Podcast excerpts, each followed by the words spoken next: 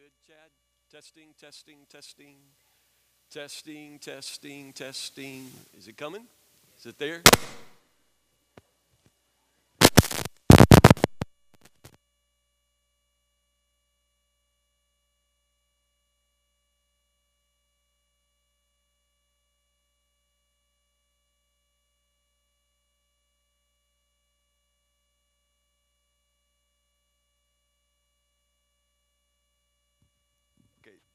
This microphone will be fine, but it's going to crawl across my face while I preach. And uh, just get used to that and pray that I can. Uh, God bless you. Welcome to all of you. My name is Tim Harris, pastor of Woodburn Baptist Church. It's been a crazy morning already for us, but, uh, but thank you for being a part of worship in the overflow in Perry, Oklahoma at Franklin campus. We love you so much, and we encourage you to open your Bibles to Ephesians chapter 2. Ephesians chapter 2. We're in the middle now of a sermon series entitled Grace God's Riches at Christ's Expense. Grace. We've been talking about grace as, as really one of the essential attributes of God. God from all eternity, God from the very beginning has been and is a God of grace. And from the very beginning, God be, uh, began uh, putting in place his plan of salvation to bring us back, all of us sinners, to bring us back into fellowship with him through grace and, and, and by grace alone. This is where we jump in this morning. Ephesians chapter 2. We're in the New Testament now, looking at how grace impacts our lives. It's a very important passage. Ephesians chapter 2. We're going to look at verses 1 through 10 together. You'll notice in this passage that there is a very strong before and after, a very strong before and after working in this text. Paul, who wrote the book of Ephesians to the Christians at Ephesus, that's why it's called Ephesians, he's writing to believers. And so Paul is assuming that everybody who would read this in the original audience, everybody who would read it when he was writing it, is assuming that they would be Christians. And so he speaks of their life before they became Christians, and then he speaks about their life as Christians. And it's sort of important for you to understand how the, how the passage works in that way, because in order to understand it correctly as we read it, you've got to know which side of that you're on. You've got to understand that. If you are a believer, then when Paul says once you were dead, but now you're made alive in Christ, then you can understand that. He's talking about uh, your life before Christ, and you don't ever want to go back. And he's talking about what Christ has done for you through grace alone and only grace. So, so, so understand that. If you're a believer, you're on the after side of grace. But if you're in this house today or, or, or at another campus or in the sound of my voice, then you need to search your heart. You might be a person who's never really experienced God's grace in that way. You might say you've never been saved. You might just say that you've never really uh, been very drawn into the whole Jesus thing. However, you want to say it, you're not a person who identifies with, with Christ. So you've got to understand when we read this passage, you're still on the before side. You're still on the side of, before grace comes and, and changes the, the, the very inside of you. So let's read together Ephesians chapter 2, verses 1 through 10. You got to ask yourself whether you're on the before or the after part of this. But I want you to pay close attention to what the scripture says about salvation and grace. Ephesians chapter 2, 10 verses. Once you were dead because of your disobedience and your many sins you used to live in sin just like the rest of the world, obeying the devil, the commander of the powers in the unseen world. He is the spirit at work in the hearts of those who refuse to obey God. All of us used to live that way, following the passionate desires and inclinations of our own sinful nature. By our very nature, we were subject to God's anger, just like everyone else. Verse 4, this is big. But God, who is so rich in mercy, and He loved us so much that even though we were dead because of our sins, He gave us life when He raised Christ from the dead. It is only by God's grace that you have been saved. For he raised us from the dead along with Christ and seated us with him in the heavenly realms because we are united with Christ Jesus.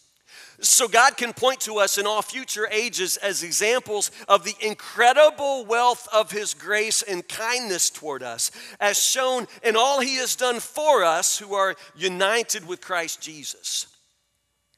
God saved you by His grace when you believed. And you can't take credit for this, it is a gift from God. Salvation is not a reward for the good things we have done, so none of us can boast about it. For we are God's masterpiece. He has created us anew in Christ Jesus so we can do the good things He planned for us long ago. Take your seats.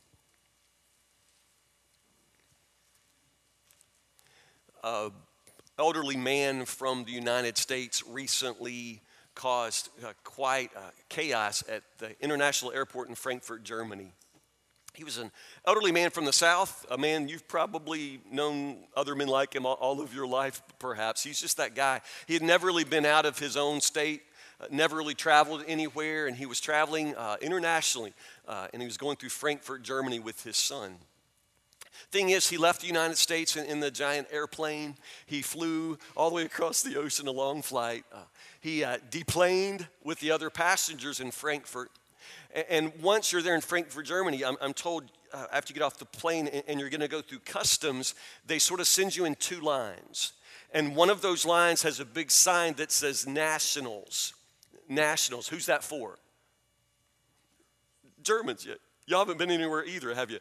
Germans. Yeah, nationals means if, if, you're German. If you're German coming into Frankfurt, Germany, you're going to get through customs a whole lot quicker. So there's a separate line for nationals. And then there's a big sign and another line, which is the longest line, which says foreigners.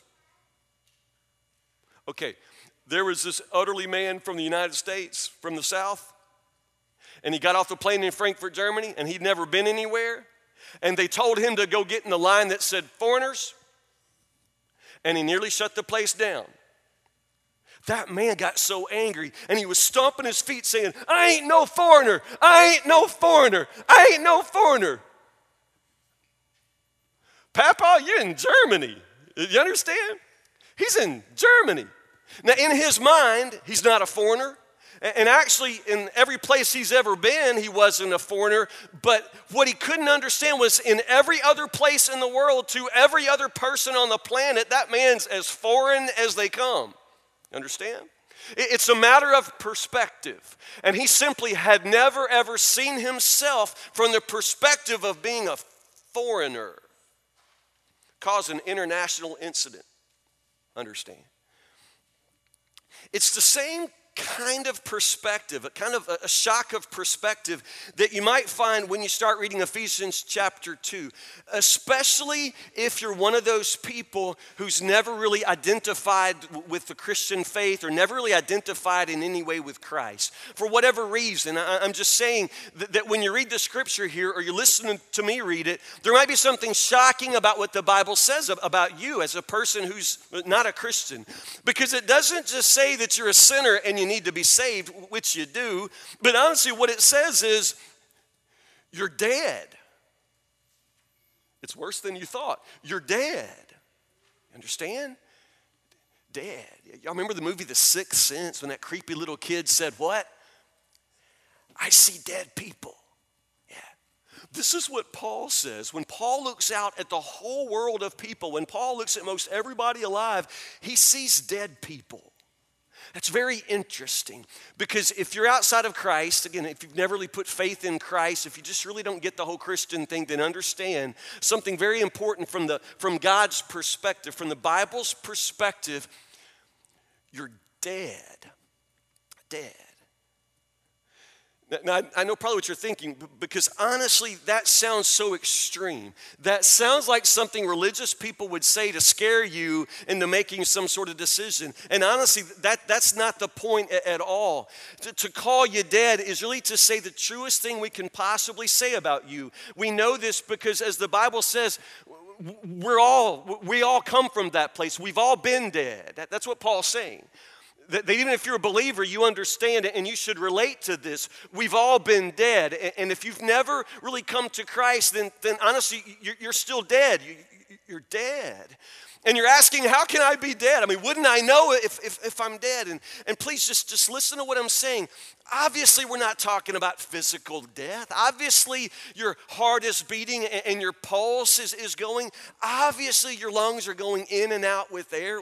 We know that. We're talking about your spiritual side. We're talking about something deep in, inside of you. Can you understand what the Bible says, what, what God is saying about you? Because it's very, very important for you to understand that in the very deepest part of you, there is something dead there.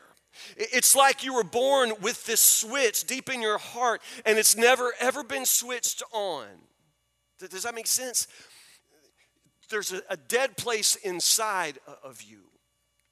This is why when you're in a room with religious people or Christian people, sometimes you just sort of get a little bit creeped out because it's almost like they're, they're in a different world. It's as if they're, they're so different, they seem so odd to you. People who talk about God as if they feel His presence and hear His voice, that is something that you just don't get. But because honestly, that part of you that would respond in God's presence, that, that part of you that could hear His voice, this is what we're saying. That's the dead part. That's the dead part of you. How many of you have a, a smartphone that does Wi Fi? You know what I'm talking about? Any of you? Am I in just totally redneck congregation? You have smartphones, I know, and they have Wi Fi.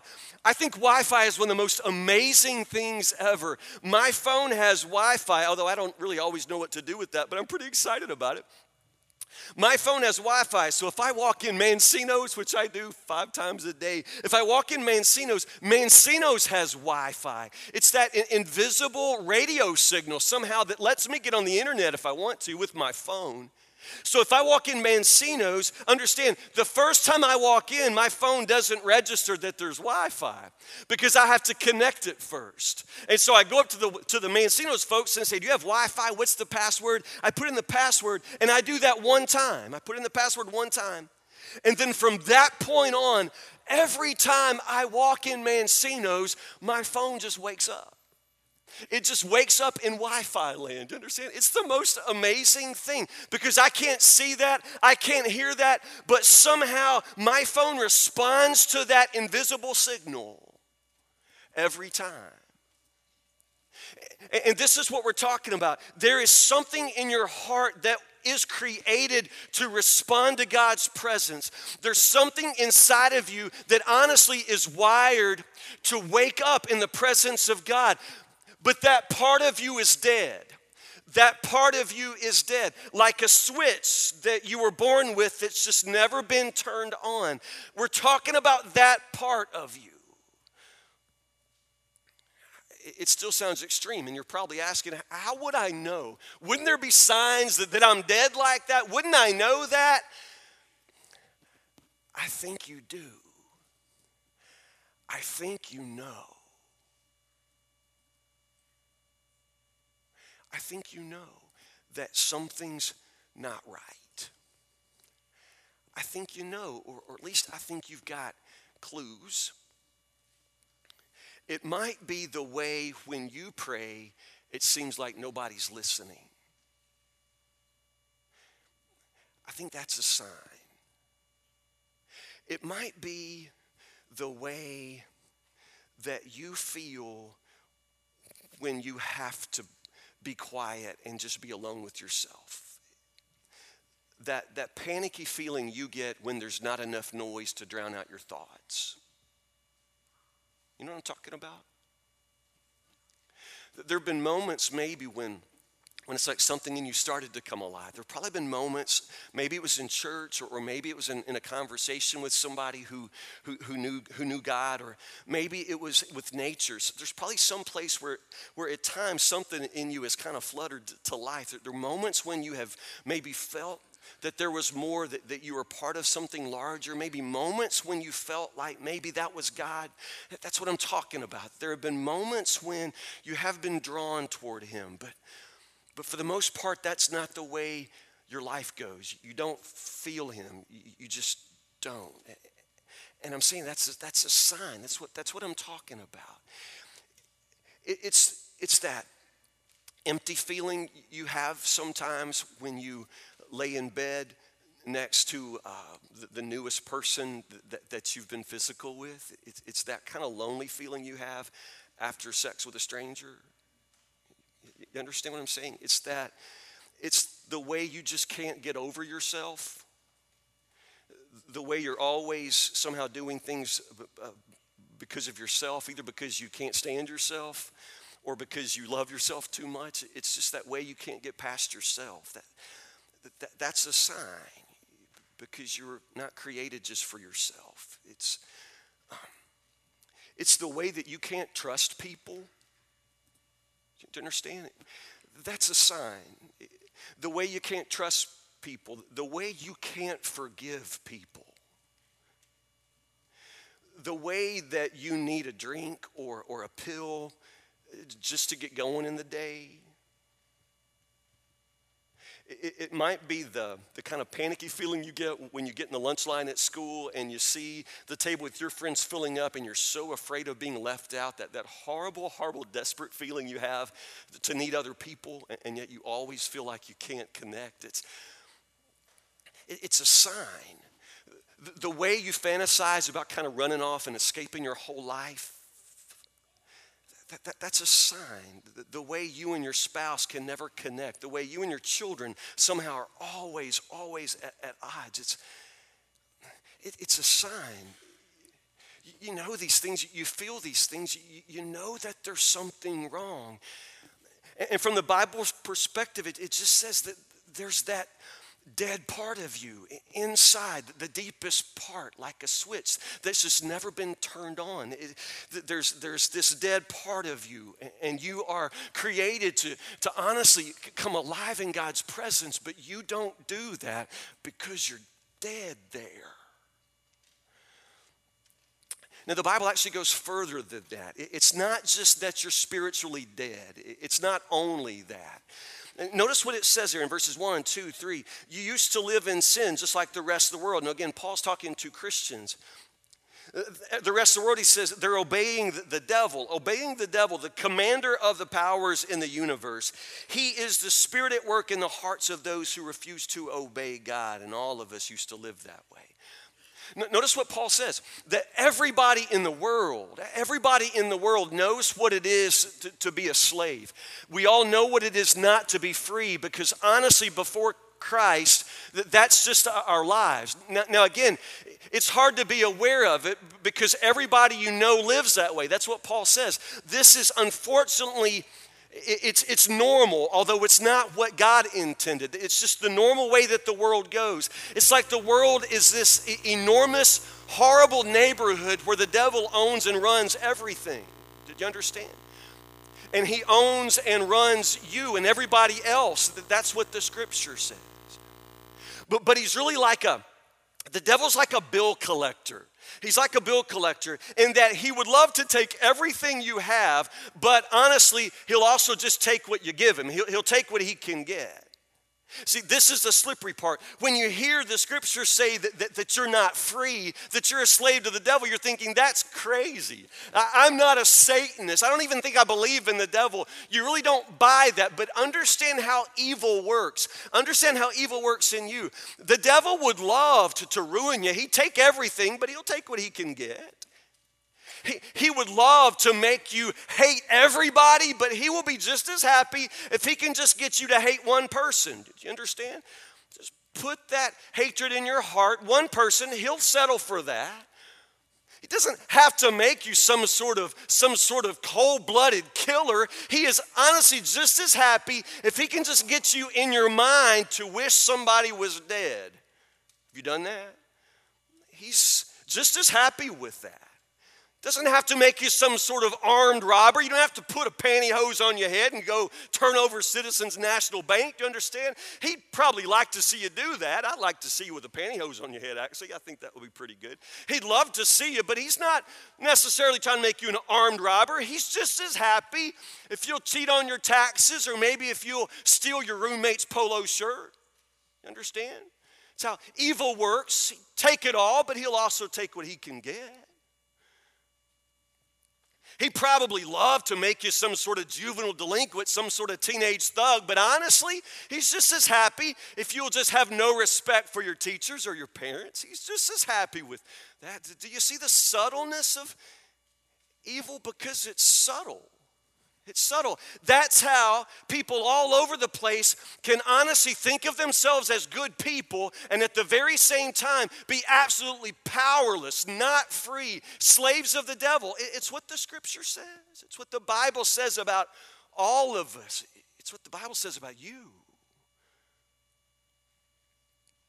Now, I am talking about grace and I'm talking about the love of God, but you've got to understand something. Verse 3 By our very nature, we were subject to God's anger.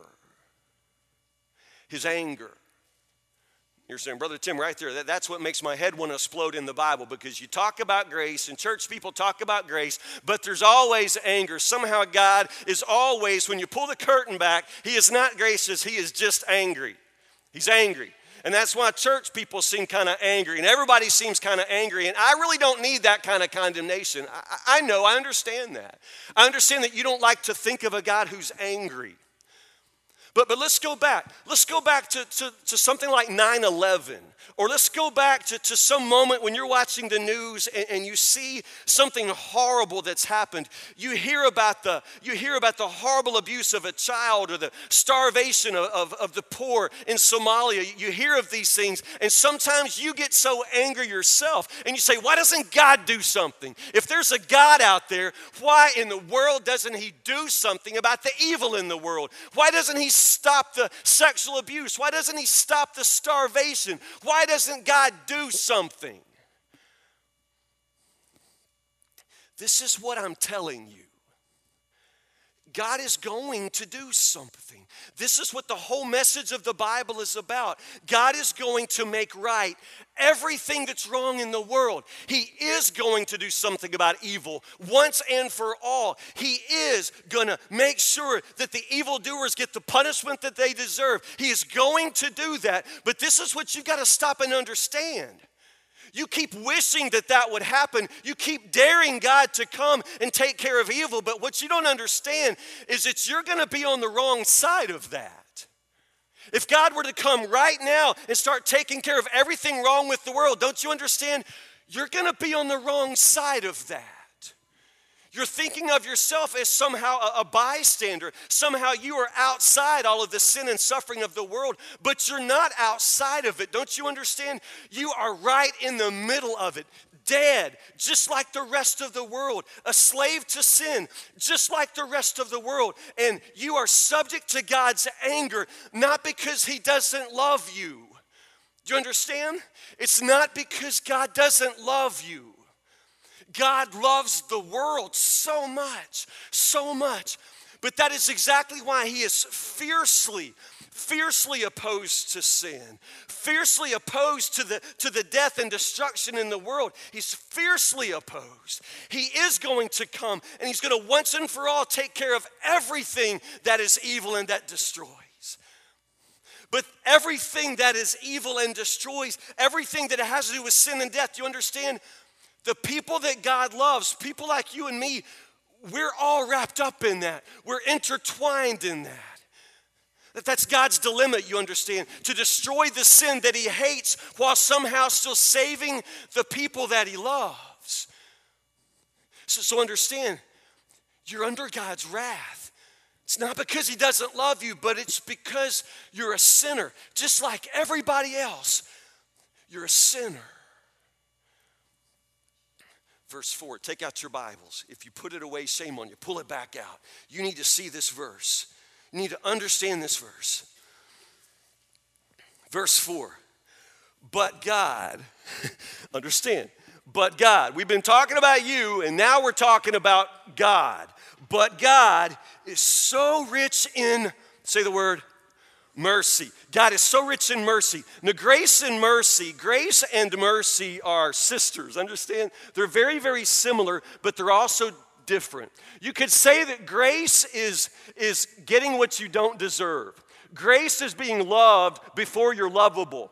Grace is being accepted before you are acceptable. Grace is getting the offer of exactly what you need, but you could never, ever win, earn, or deserve. Do you understand? Grace is getting what you don't deserve. Mercy is similar, but also it's the opposite. Mercy is when you don't get what you do deserve. You understand? mercy is when you don't get what you do deserve. So notice what it says God, who is so rich in, say the word, mercy, and He loved us so much that even though we were dead because of our sins, He gave us life when He raised Christ from the dead. It is only by God's grace that you have been saved. So understand, God has this plan of salvation, and it's been the same plan since the very beginning. It's not as if God tried at first with the Ten Commandments, but then we couldn't keep the Ten Commandments, so God has now gone to plan B, and that's grace. You understand? The Ten Commandments were never the plan of salvation. Was never the plan of salvation. God's plan to save us has always been by His grace. God does for us what we cannot do for ourselves. God does for us what we do not deserve. God looks down at us, the world of people that He loves, but a world of people that are dead to Him, dead because of sin. And God does an amazing thing. God Himself becomes flesh and comes down. God Himself becomes flesh and comes down and dies on the cross. He dies. It was Jesus we're talking about he dies. And in dying, he who had known no sin, he who honestly, God Himself, he, he dies, and in His death, He conquers death for the whole world. You understand? He conquers death. He completely cancels the power of sin and death over us. And that is why, because of His death, we can be brought to life that switch down inside of you that's never been turned on because of what Christ has done for you, that switch can be turned on. Do you understand? You can come alive. That part of you that's never ever been awakened, it can become awakened because of what Christ has done. And it's by His grace. Notice what the scripture says. Paul has to interrupt himself in the middle of this to make sure you get this. The last part of verse 5. It is only by God's grace that you have been saved. Only by grace. Now, now the Greek word there that, that we translate for only, that Greek word means only. You Understand? It is only by grace that you've been saved. There's nothing you can do to save yourself. And honestly, there's nothing you can do to add to your salvation. God does this for you because remember, you're dead. You're spiritually dead. It doesn't matter what good things you do. Do you understand? You're spiritually dead. There's nothing you can do but let Him raise you to life. It is only by grace that you can be saved. Now, if you're one of those people who for years has heard the message of salvation and always resisted it because of church people, I'm on your side. And right here is where we can begin to understand part of what's gone wrong through the years. What goes wrong is even those of us who talk a lot about grace, we honestly don't do grace very well. We don't really trust grace. Every now and then, somebody will say, Brother Tim, I want to take you to lunch on Tuesday. I'll say, That'd be great. Where you want to go? Mancino's. We'll go to Mancino's and we'll meet for lunch. And I know the guy said, I'll buy your lunch, and that would be grace. He's going to buy me what, what, what I don't deserve, and he's just going to do me a favor. I know he said I'll buy it, but there's something about me. Even if you tell me I'll buy your lunch, I still carry money. I'm still going to carry money because there's just something about that gamble of grace. I don't want to stand in Mancino's and thinking you're going to pay and then have you not pay and I'm going to stand and eat crackers off the salt and pepper table. You understand? There's something about me, I have a really hard time believing that in the end I'm still not going to owe something. I, I, carry my money. I'm just so afraid that I misunderstood what you said, or so afraid that you'll forget your, you'll forget your promise. I just don't, don't trust grace well, and, and you don't either. That's why we add to it. That's why we add to it. And that's why a whole lot of people in the world are confused about salvation because they hear the gospel of grace and then they start seeing the things that get added to grace. It is only by grace that you're saved, the Bible says, and only means only. This is part of what Paul had to struggle with in his day because there are a whole bunch of Christians who still believe that, that you got saved by grace plus you had to keep the Jewish law. See, grace plus law. And Paul spends most of his ministry saying, No, no, it's not grace plus law, it's only grace. Has nothing to do with what you do. Remember, you're dead. Nothing to do with what you do. Man, it would be wonderful if somehow Paul won that argument for, for good, but people never stop adding to grace. Sometimes in churches just like ours, we can't stop adding to grace. Do you understand? The offer of salvation for you is by grace alone. God's going to save you by His grace. It is not grace plus walking down this aisle. Do you understand? We make people think that getting saved is about walking an aisle. I don't see walk the aisle in what Paul says in the scripture. It's nothing to do with walking an aisle, not a thing to do with walking an aisle. It is not grace plus shaking the preacher's hand. I have nothing to do with your salvation. I can't add to it. I can't save you. I can't make your prayer more magical. I have nothing to do with it. Walking the aisle has nothing to do with it. Oh my goodness, the way we've made salvation sound through the years. People say, I don't, I don't believe I can get saved because I've been divorced. Are you kidding me? Are you kidding me? Honestly, that's the message that many churches have preached that somehow you got to clean yourself up before you come to Christ. I sat in Washington, D.C. with a woman who was in tears because she wanted desperately to come to Christ. But she said, I can't be saved. I'm a lesbian. Excuse me? Is there a separate gospel for homosexuals? Is there a different way for them to be saved other than by grace? I don't think so. I don't think so. It's not a separate gospel for people who have sins that we really, really don't like. We don't get to add to the gospel. It's not grace plus you can't have any tattoos or any ugly piercings. It is not grace plus you have to sing the songs that I like. It's not grace plus anything. It's grace alone. It is grace alone. Now, we prefer grace plus plans, honestly, because that puts us back in control. We like to see the to do list for salvation. We like to see what we can check off. And then, honestly, we really, really like to use that list to measure other people. We like to be able to say who's in and who's out, but we don't get to say. We have nothing to do with the salvation of the world. That's Christ's job. And He saves by grace. Only grace. It is by grace alone that you have been saved, Paul says. Just grace. There's nothing you can do. Old man walked into a Baptist church for the first time, just walked in. At the end of the service, he came down the aisle, took the preacher's hand, said, I want to join this church honestly, as a pastor, I, I sometimes am, I love when people join the church, but, but, but you can't join the church if you're not a Christian. And so I always have to ask, tell me when you became a believer. And, and the pastor did the same thing. Again, it's not that walking down the aisle or joining the church saves a person. The pastor needs to know that the man is already saved. And so he says, Sir, are you a Christian? The man said, Yes, I became a Christian years ago. The man said, Well, well tell me, how did you become a Christian? How did you get saved? Again, just trying to find out if, if the man honestly uh, is a Christian. Old man said, Well, I did my part and Jesus did his part. I did my part, Jesus did his part. Pastor got a little nervous. He said, Well, sir, could you explain, talk a little bit more about that with me? Your part and Jesus' part. Old man said, I did the sinning and Jesus did the saving. Okay. Okay. You understand?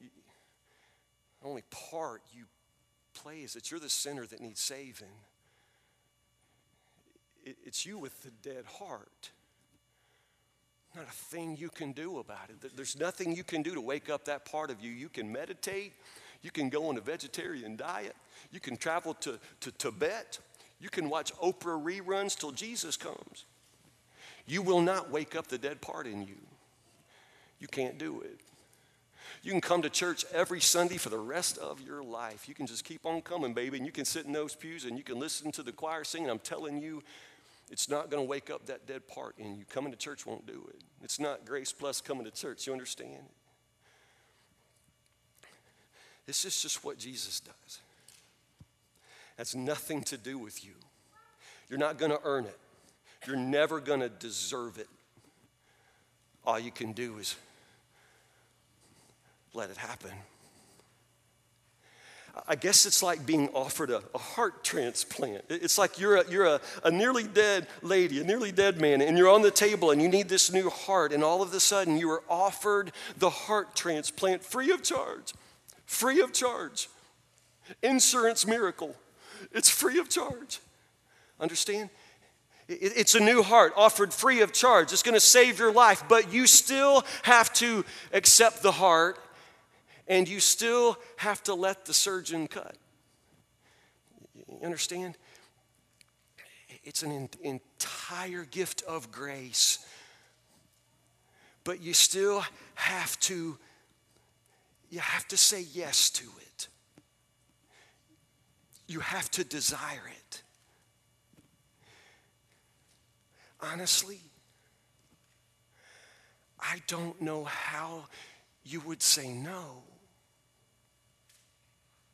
If for salvation, Christ asked you to do something really hard, if he did ask you to come to church every Sunday for the rest of your life, or, or if he did ask you to, to do something amazing, I, I think some of you would probably do that. But the fact is, the offer of salvation means there's just nothing required of you.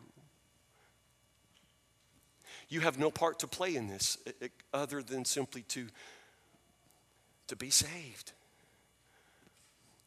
to let Him save you. Let Him speak to that dead place down in your heart. Watch it come to life. It is only by grace that you can be saved.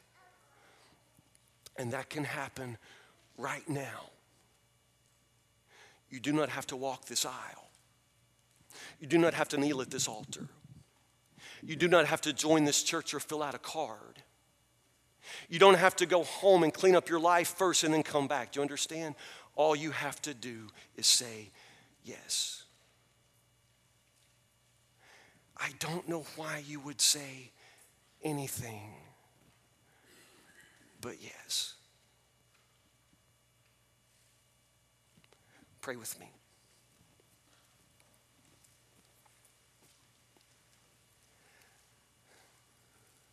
God, I know I'm talking to church people. But being a church person isn't what makes you alive in Christ. Lord, there are people in church every Sunday that, that have never been made alive, that they're still spiritually dead, Lord, because they they will not listen to grace. And Lord, those who will not listen to grace, they're never going to hear your voice. There are people in this room today, Lord, who would probably get saved if it could cost them a lot of money or if there's something big that they could do to earn it, if there was something to do, a, a course to enroll in, or, or, perhaps something very, very difficult to accomplish, so some place to travel to, Lord. There are people who would crawl across the floor on broken glass if they were asked to, Lord, but simply to say yes to grace for some reason stops so many of us in our tracks. We don't know how to do the math when it comes down to grace. Lord, the math is simple. We are nothing. You are everything. We are dead. You give us life. Lord Jesus, I pray for dead hearts. I pray, Lord, for the person listening to my voice who knows that something's not right. They know that something is dead inside of them, and they've never known what that was until now. Oh, Lord Jesus, by your grace, I pray that you'll begin to bring to life every dead heart. I pray, Lord, that you would awaken, Lord, every numb, every bored, every lazy, every passive heart. Make them alive in you. Oh, Lord Jesus, you're ready to save. You are gracious to save. You are so full of mercy. Lord Jesus, I pray that those in this house, those in the sound of my voice, those, Lord, who have never identified themselves with Christ would, in this very moment, simply let their heart turn toward you. Say yes. Yes. Oh, God. Yes. We pray these things in the name of Jesus, the name of grace.